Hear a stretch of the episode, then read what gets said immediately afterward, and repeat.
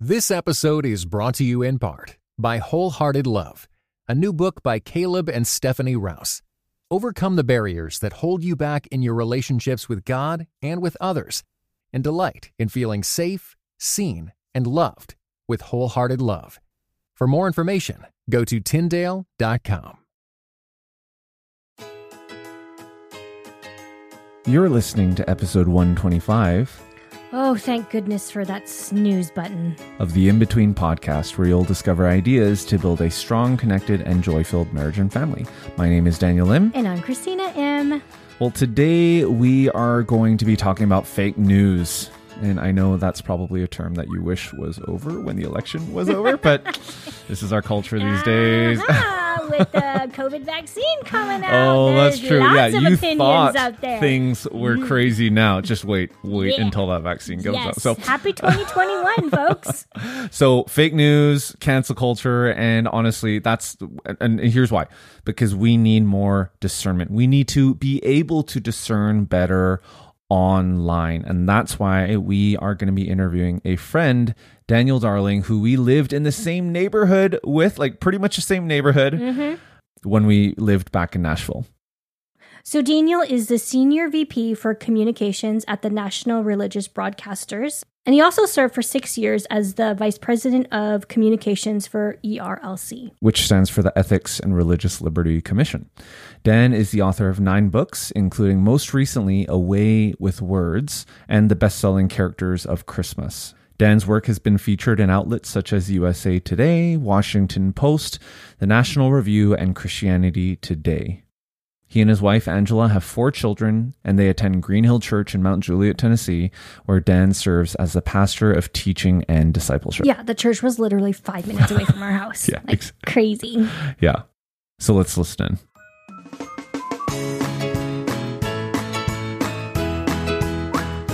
Well, Dan, it's so great to have you on the podcast today.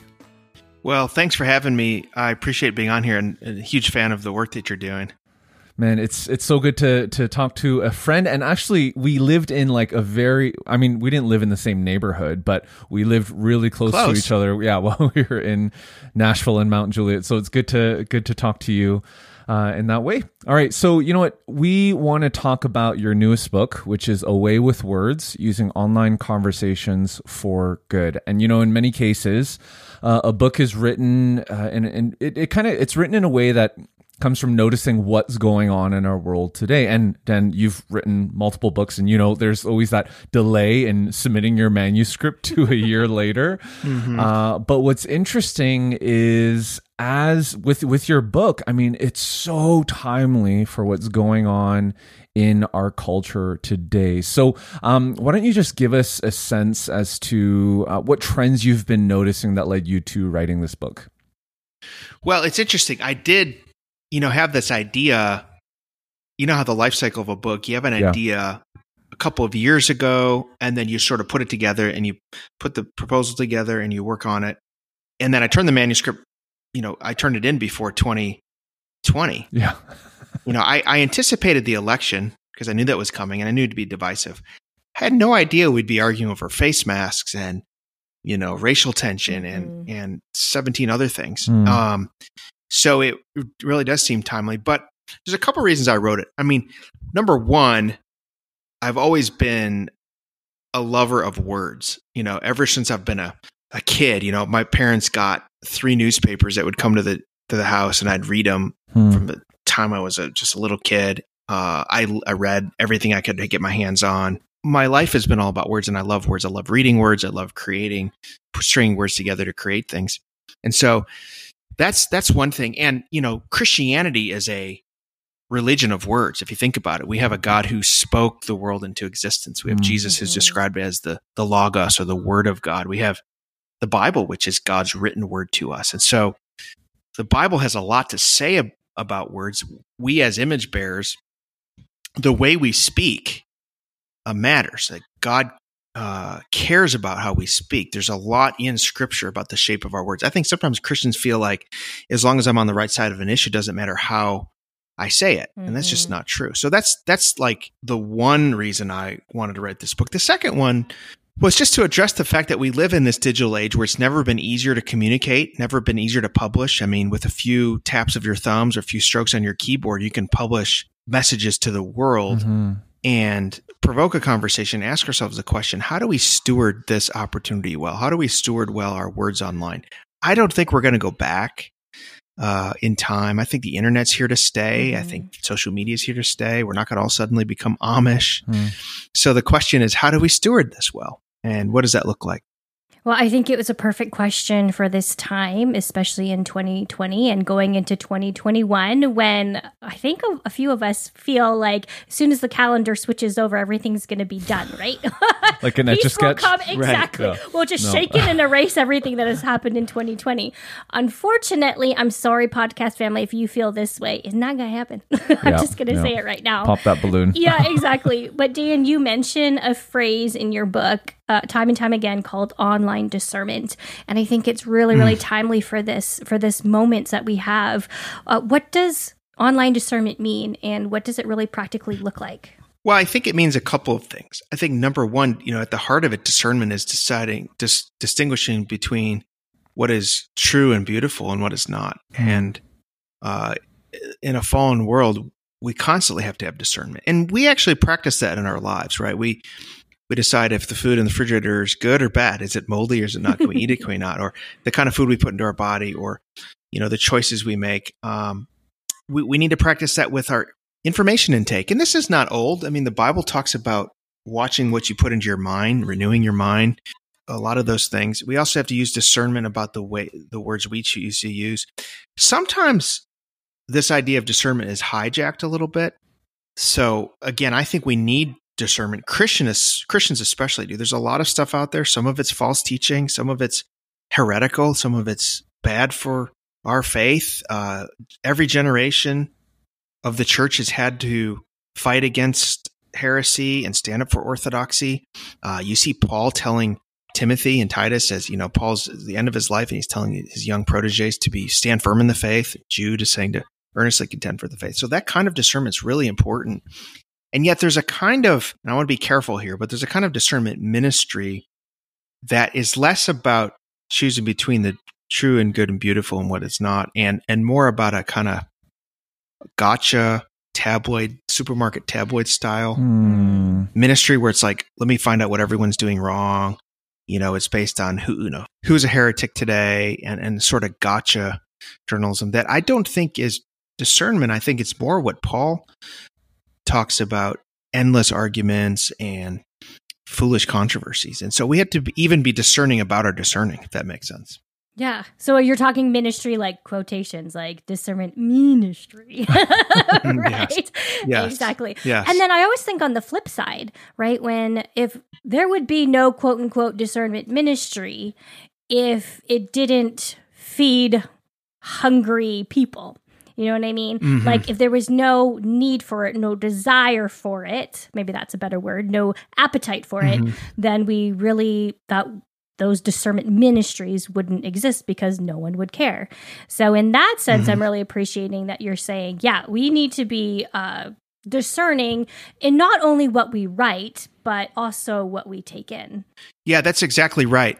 And uh, I talk in the first chapter about this because I don't know about you, but me, whenever I can't sleep at night, you know, my phone is across the room. I did that purposely, but I find ways to get up and get it. And you're sleepwalking. You know, yes. those sleep sleepless nights, you nice. kind of like endlessly scroll or look on Google and just keep okay, what can I read here? There's a I talk about the difference between a genuine hunger for knowledge and wisdom, which is encouraged by the the scriptures. I mean, we have a whole book of Proverbs that encourages us to pursue wisdom and knowledge. And, you know, that pursuit actually is a posture of humility. It's saying, I don't know everything, right? the oh, fear of the yeah. Lord is the beginning of wisdom. The idea that I'm not God and I don't know things means I need to be curious. That curiosity we have for wisdom and knowledge is good. It's God given. But there's a difference between that and a kind of um, seeking after kind of junk food information. Mm. Um, what Paul often talks about being a busybody. Uh, and actually, secular sociologists have discovered this too. Uh, Nicholas Carr in his book The Shallows talks about the way that we skim information now is not actually we're not actually getting smarter. We're getting less smart because we're skimming, skimming, skimming, and not doing any kind of deep reading. Oh, mhm. And I think behind all this is sorry, the temptation that the serpent gave to Eve in the garden when he basically said, Why settle for being an image bearer of God? Why don't you you can be God? And and underneath that was you can know you can be all knowing. Hmm. Um, and actually there's a writer named Jen Michel. It's a great book called Surprised by Paradox, and she talks about the temptation to try to be all knowing. See, we Hmm. weren't we weren't wired to be all knowing. Only God is omniscient, all knowing, all knowing. And one of the things that keeps us tethered to our phones and keeps us thirsty for that kind of salacious tabloid style information that doesn't really help us, but we want it, we have to be in the know about is this idea that we can be all knowing, we can be in control, that there's Mhm. something out there. And, and what keeps us tethered to our phone and worried when our phone is away from us is this idea that there's something going on out there that I don't know about, that Hmm. not, I'm not in control of. Yeah. Right. If you spend a day without your phone, you feel just kind of like out of control. Like Yeah. you don't. Yeah, and. I think we have to resist that, uh, which means we have to sometimes say there's a controversy or a thing going on here that I don't really know about and I don't really need to know about. When Paul says, uh, I, I determined not to know anything among you except Jesus Christ. Not to say he buried his head in the sand, but Mhm. he's saying, I don't have to know and be in the know about every single thing. The wait is over. Find out what happens in the thrilling conclusion of the 12th Dead Sea Squirrels book, Babylon Breakout. Hi, I'm Mike Nawrocki, co creator of VeggieTales, voice of Larry the Cucumber, and author of The Dead Sea Squirrels. Get ready for more daring rescues and hilarious jokes as Merle and Pearl and their animal friends embark on a ridiculous mission to bust the kidnapped Gomez family out of Babylon, a Bible themed amusement park with talking animals. Young readers will love the nutty misadventures of 10 year old Michael and his friends and will learn all about biblical life lessons such as forgiveness and friendship. Read all 12 Dead Sea Squirrels books, available wherever books are sold.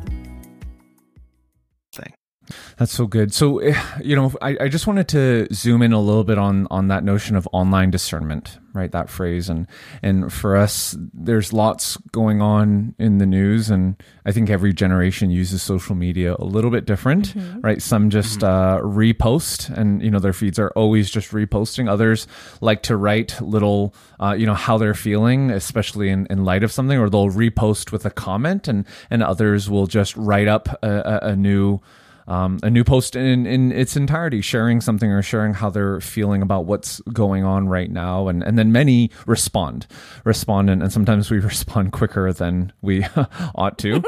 so, what are ways that we can use online discernment before we post and before we respond to someone on social media?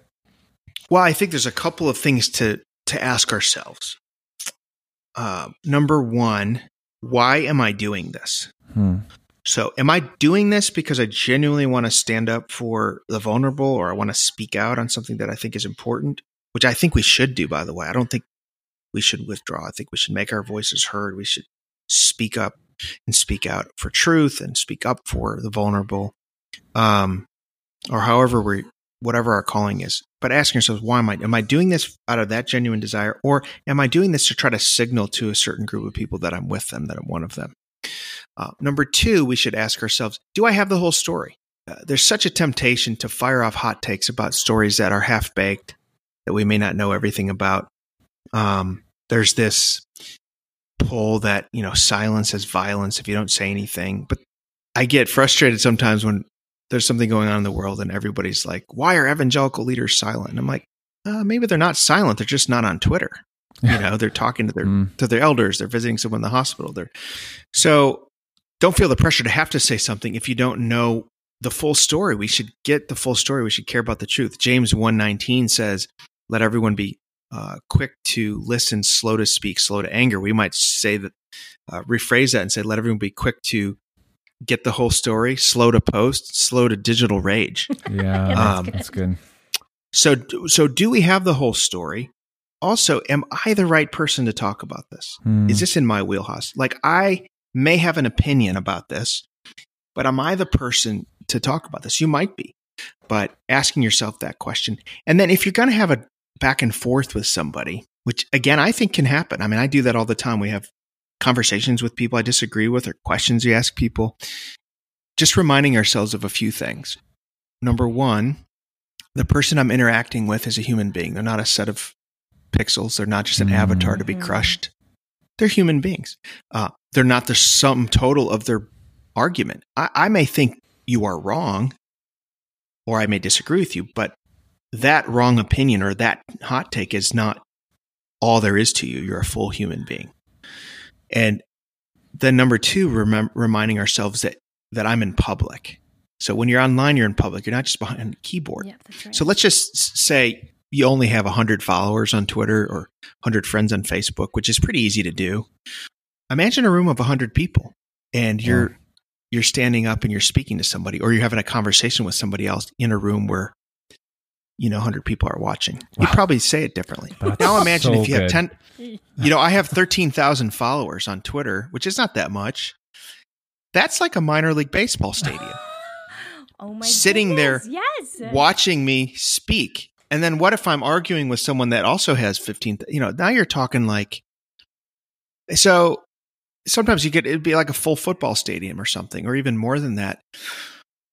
You would speak differently if you were on a stage across from someone having a debate. Mm-hmm. So just remember that you're in public and, and especially for leaders, like leaders have to got to remember that you are in public. You're modeling for people. Uh, this is why James 3 I think is so important for us. And James 3 basically says to people who have a platform, just understand the sober weight of your calling as a Christian leader. And then it goes right into the discourse about the tongue. And I think those two are tied together where he's saying the words that a leader says in public have more weight. Hmm. And we know that's true, right? Because what, what, what we do in moderation, our followers will do in excess. We, we are giving people a permission structure for how to behave themselves. Wow. Hmm. So I just think we have to remind ourselves of all that as we engage it. And that that shouldn't mean we d- we don't engage. I mean, this is where the conversations are happening, but we have to understand that as we do it.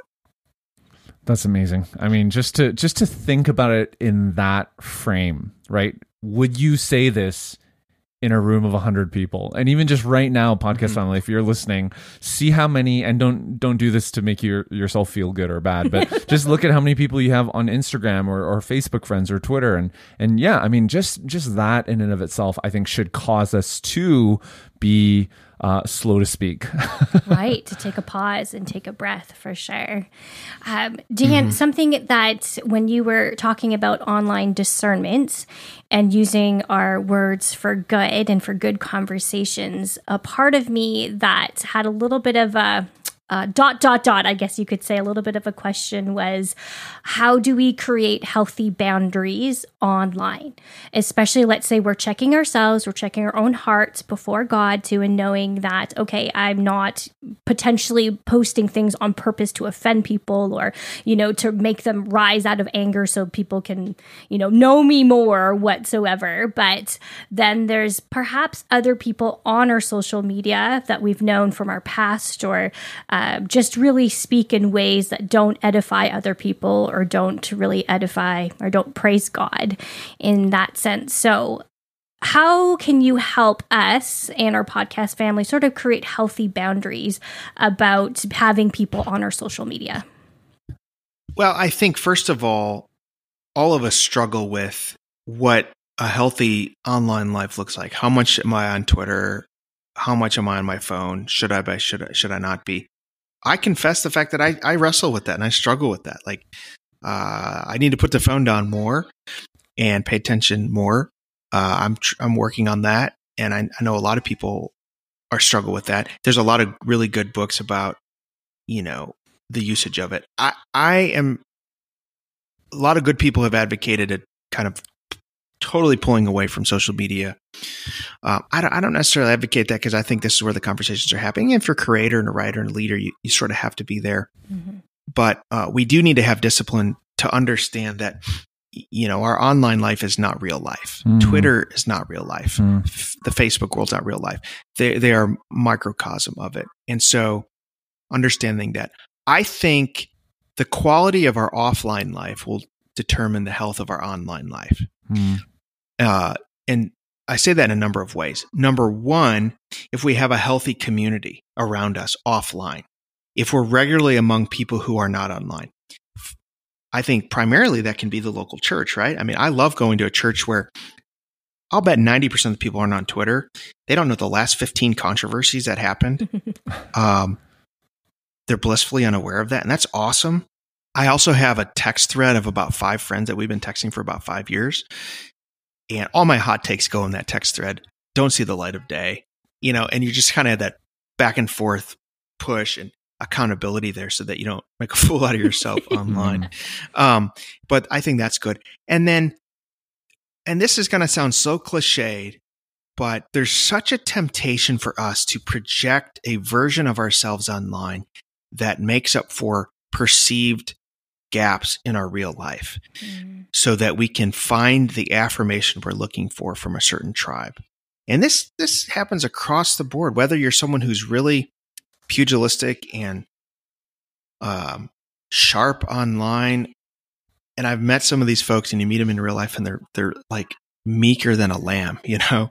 And I think there's a tendency to want to project a courage, a version of courage that maybe they never given credit for in real life. Or Hmm. maybe you're a mom or a dad and you want to curate this version of a perfect mom or perfect family or or a pastor and you want to let everybody know that you're well read and well spoken and well thought out. So you curate this version of, or you want to curate this version of an activist on the right side of history or something. And underneath all that is a deep insecurity that I'm not enough. And I read a great book last year called um, Seculosity by David Zahl.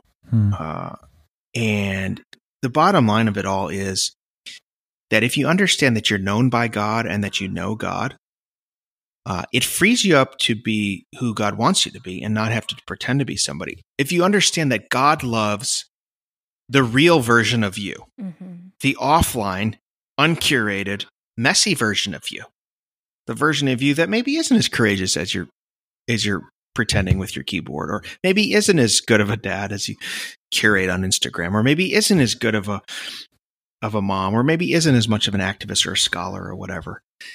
But God loves the real version of you. Hmm. And once you understand that, you don't have to sort of s- seek affirmation from a tribe. The wait is over.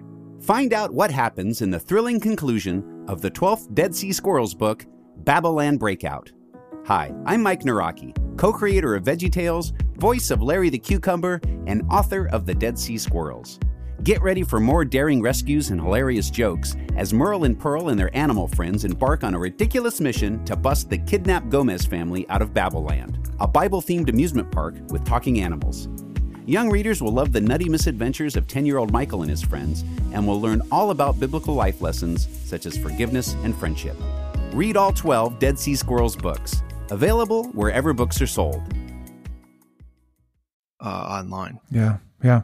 You know, Dan, I want to zoom in on on something you said a little bit earlier, where you were talking about this courage, uh, maybe a false sort of sense of courage that people have when it's like, well, I'm behind my keyboard, I'm going to say stuff that, man, I would never say that in front of a group of not even hundred, let alone ten people. But there's there's this courage that they have to send an email or post something or on social media or just be incredibly opinionated and and with there not being all the other senses that you might uh, maybe it's sarcasm but it didn't they didn't know how to portray that via the keyboard. We we see uh, in in light of that in response to that we see a lot of silencing or unfriending or canceling that happens on social media because honestly it's just easier. It's just like especially with um you know all the, the the the polarization in our culture and the differing opinions and all the echo chambers and all that stuff there's just this tendency to do that. So i guess the question is um because i don't think the answer is just always cancel and silence everyone that you disagree with but at, at what point is it appropriate to do that? Mm. Well, there's a lot there, right? So I think taking that a few pieces at a time. mm-hmm. Um, number one, we need to understand that courage and civility can go together. First Peter three fifteen. Uh, have a answer for every person who asks for the hope that lies within you, but do it with gentleness and kindness. Peter, who was no shrinking violet, Peter, who was he was not afraid to speak his mind, to stand up. Peter, who was martyred for his faith, says, Yes, have an answer. Speak into the questions of the age. Do it with courage. You're gonna you're gonna say things. The gospel's gonna have implications that are not gonna go down well with the culture. And yet do it with gentleness and kindness. Mm. And it's this idea that again, courage and civility, we have this idea that they can't coexist. But the truth is, the loudest person in the room is not the most brave. Hmm. Um, you can be courage, courageous without typing in all caps, for Mm. instance. Um, so I think that's really important that we understand what courage is. Sometimes it's being silent, sometimes it's speaking up. Um, so on the one hand, we don't make the mistake of saying, I'm not going to say anything controversial because it's going to offend people. Well, if you do that, you just might as well get out of ministry, get out of leadership. Mhm. On the other hand, we also want to stay away from the model that says, unless I'm triggering someone, uh, then I'm not being courageous. Peter speaks against both of those. I think number two, you, you did speak to this idea that there's such a temptation for us to create our own bubbles in kind of echo chambers. And I Mhm. think this is really, really worrisome. Um, on the one hand, it is okay to mute or as Facebook has, like what is that, 30 day yeah, silence. snooze or whatever, Yeah. which is such a wonderful, wonderful button. You don't tell your sweet friend that, ah, let's get past the election and then I'll, then I'll read your stuff again. That's okay. I mean, because if there's people whose takes just trigger something in you that make you, you know, like don't add stress to your life in that way. You know what I'm Mhm. saying? Mhm, mhm. Uh, that's okay. Sometimes it's people who agree with you who just do it in a way that upsets you. It's not always people who disagree with you, by the way. But um, so that's okay. On the other hand, we have to be careful that we don't create news bubbles. And I'm really nervous about this. I think Mm. there are almost two separate and equal echo chambers in America where we we process the news differently, we get the news differently. yeah. Um, you, I've described it to other people that Twitter and Facebook are almost like two different worlds. Um, I love Twitter; I use it all the time. But Twitter, I've learned in the last few years, is really like a green room. It's leaders, it's elites, it's people who make their living like we do, creating content, who are around other peers. Mhm. So Twitter's like the green room. Facebook is more like the the crowd. Facebook is the masses. And if leaders spend too much time in either one, we won't lead well. Hmm. If I'm if if I am catechized by Twitter, Mhm. I will be out of touch with my people. And I've seen this happen in organizations. I've seen it happen Mm. with with leaders. Um, on the other hand, you can get into a echo chamber in the Facebook world where it's you don't, you, you don't have a dose of reality either. Uh, we do this with our news, Mhm. right wing news, left wing news. You know, we just do it that conforms. We want news that tells us what we want to hear instead of what is actually happening. We have to be careful, and I think we need to curate news from a broad variety of people and voices and sources so that uh, we're not stuck in one place because we'll have a version of what's happening, but it won't be the full version, won't be reality. So we have to be very careful and guard against that um, that tendency. Uh, the Bible doesn't just deliver to us news we want to hear, right? The Bible is full of inspiration Hmm. and full of wonderful passages that we put on wall calendars. But the Bible also tells us sober reality ab- about ourselves Mhm. that we're dead in trespasses and sins, that we we don't deserve the mercy of God. It tells us about the, the, the truth about the state of humanity. It tells the truth about the heroes in the Bible. It doesn't just give the the sanitized version. Hmm. Mhm. And so that's something that we should adopt in our own lives. If if we are people who are obeying Philippians 4, 8, and we're meditating on what is true, then we have to actually ask ourselves, do I just want to hear things that conform to my worldview? Do I just want to hear things that I want to be true, or am I willing to hear news even if it's bad news? Hmm. Yeah, that's a, a incredible challenge and encouragement to us personally, and as well as our podcast family. Now, Dan, how do we do that? Because I think if we are in our Facebook, let's say in our Twitter, and we only have certain uh, voices that we're reading, we might think that's the truth and nothing but the truth. And then when we're reading something else from maybe a different point of view, a different news source that really could look like fake news, I'm using the quotations fake news to us. Mm-hmm. So, is there a certain framework of discernment that we can use to read it, read the news well, and know what's real and, and what's fake, even though uh, it may not portray what we believe?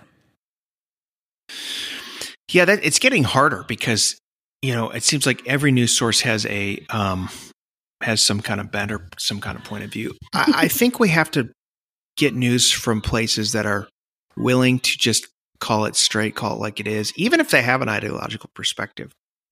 So there's a few places I like to read. Like I read, I read World Magazine because I think World's conservative, but World's also not afraid to just report, even if it doesn't make conservatives happy.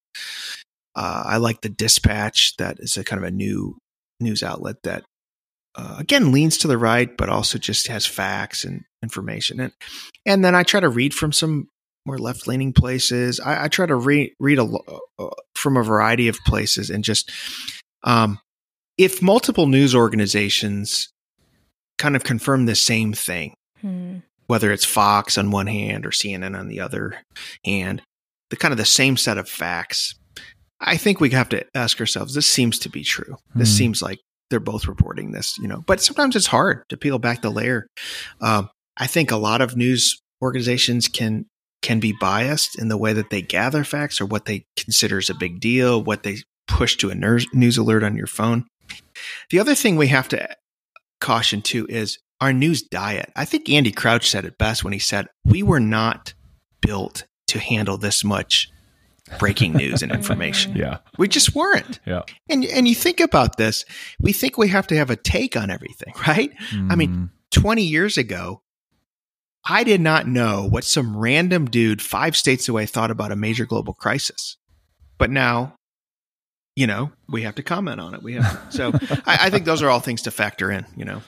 Dan, that's that's so helpful, and and there's there's so much in this interview that uh, just you, you've pointed out and you've said without saying, right? So even that sense, podcast family, that every uh, newspaper, news uh, channel, website. I mean, there's a bias to it, and I and I think it's hard to find those um, those truly neutral truly neutral. Because neutral uh, doesn't sound. No, it yeah, exactly right. So so yes, uh, you might be watching and getting all your news from a left leaning uh, you know show and and or or or newspaper or, or BuzzFeed article or whatever or it's or it's right leaning and and I would even say I, I, was gonna make a joke while you're going in there about you know if you if you're just depressed just watch the Tonight Show. But you know what? The Tonight Show Jimmy Fallon leans one way as well when you look at what he comments on over and over and over again. So I mean I love I love the guy. Like he's hilarious and we've and we've seen him in person but it's just like there's bias going on everywhere. Mm-hmm. So so what you said from that sense of okay, first of all recognize that and, and yeah you know what i mean we're back in canada now and, and we're canadians and and believe it or not for all our canadian listeners the canadian news outlets there's left leaning and right leaning, and there are some centrist ones, but they're they they they more typically lean left or right, and they'll never come out and say it, but you can read between the lines mm-hmm. and see how they lean, and and to be able to just do a self audit on, hey. Uh, which way am I being influenced by my outlets and by my? I mean, that's going to be so informative. So, Dan, Man, um, what are th- thank you first of all, thank you so much for just the time to catch up and, and to connect and, and talk about your book. Uh, Dan's the author of uh, multiple books, the newest one being A Way with Words, which we were talking about today, uh, subtitle being Using Online Conversations for Good. So, Dan, what's the best way for people to follow along with you and, and just to continue to dig in uh, beyond buying your book? Well, you can go to my website, danieldarling.com. Got my books and podcasts and um, articles there. You could follow me if you can handle it on Twitter at Dan Darling. A lot of sports takes, a lot of all kinds of stuff, um, and funny stuff, and then serious things. So those are two good good ways to follow me. Uh, but man, I appreciate being on with you guys. I love the ministry that you're doing. Awesome. Awesome. Hey, thank you so much, Dan, for being with us.